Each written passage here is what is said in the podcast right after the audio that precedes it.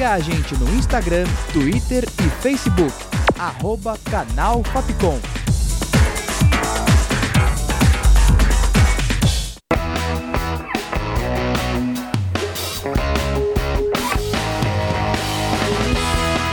Rádio Fapcom. O som da comunicação.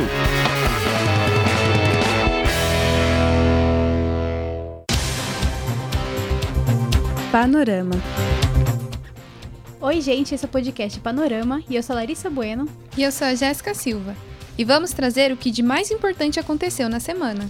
Como o interesse do presidente Jair Bolsonaro na criação de uma garantia da lei e da ordem na área rural. E a morte do apresentador Gugu Liberato.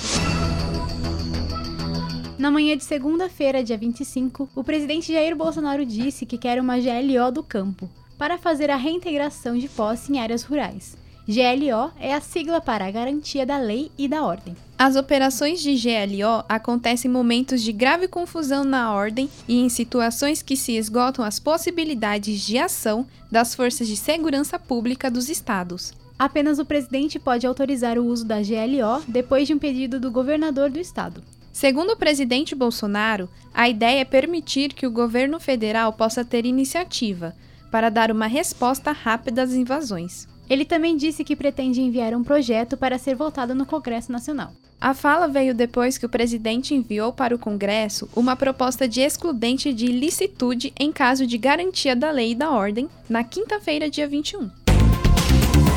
No sábado, dia 22, o grupo de acompanhamento e avaliação informou que pequenos fragmentos de óleo chegaram na praia de Gruçaí, em São João da Barra, no Rio de Janeiro. O grupo é formado pela Marinha do Brasil, pela Agência Nacional de Petróleo e pelo IBAMA. O óleo já foi encontrado e removido da praia. O material foi analisado pelo Instituto de Estudo do Mar, Almirante Paulo Moreira. E foi comprovado que o óleo encontrado no Rio de Janeiro é compatível com o óleo que chegou nas praias do Nordeste e no Espírito Santo. Panorama.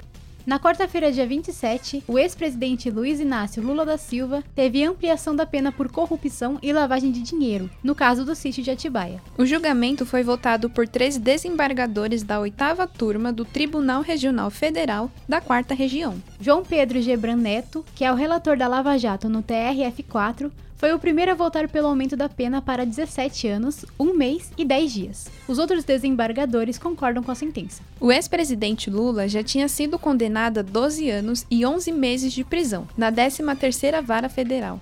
Panorama. Na quinta-feira, dia 28, o Supremo Tribunal Federal decidiu por nove votos a dois a autorização do compartilhamento pela Receita Federal de informações bancárias e fiscais sigilosas com o Ministério Público e as polícias. Com isso, deixou de valer a liminar que paralisou todos os procedimentos do país, que compartilharam dados detalhados de movimentações consideradas suspeitas. E o STF também formou maioria na permissão de compartilhamento de informações do antigo COAF, que é atualmente a Unidade de Inteligência Financeira. Mas não foi definido ainda se o Ministério Público pode pedir ao COAF informações de pessoas específicas para investigação. O julgamento deve retornar na quarta-feira, dia 4. E agora vamos falar sobre cultura. No dia 25 de novembro, o Porta dos Fundos levou para casa o Emmy Internacional de 2019. O especial de Natal, Se Beber Não Sei, feito para a Netflix em 2018, foi o ganhador da categoria de melhor série de comédia. Este ano, a produtora está desenvolvendo outro especial natalino, chamado A Primeira Tentação de Cristo, também para a plataforma de streaming. O Emmy Internacional é uma premiação feita exclusivamente para as produções fora dos Estados Unidos, diferente do Emmy tradicional, que foca muito no mercado norte-americano. O comediante Fábio Porchat comemorou muito em suas redes sociais. Ano que vem quero estar de novo nessa, nessa bagaça.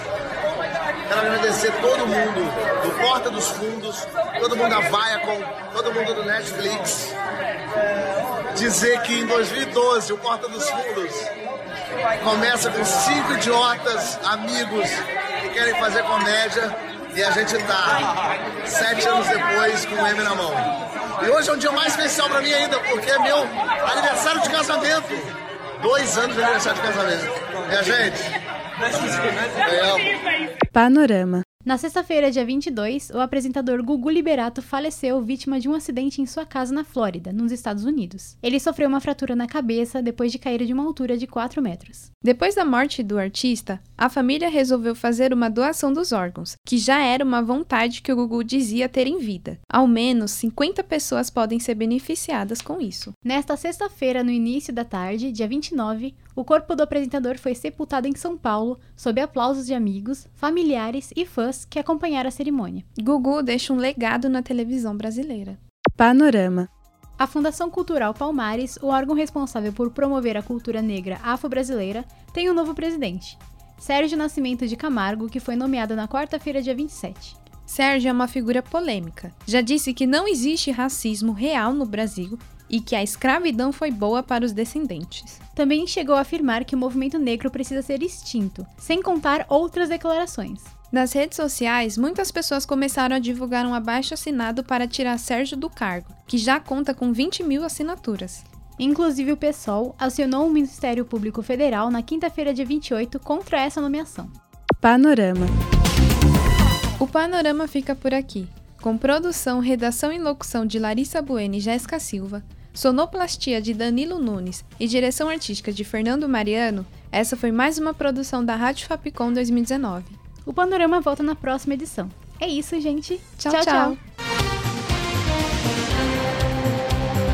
Panorama.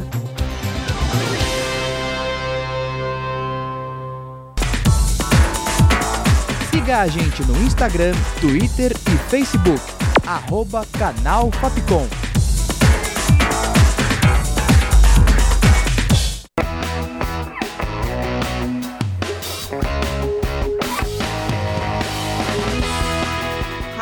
Fapcom. O som da comunicação.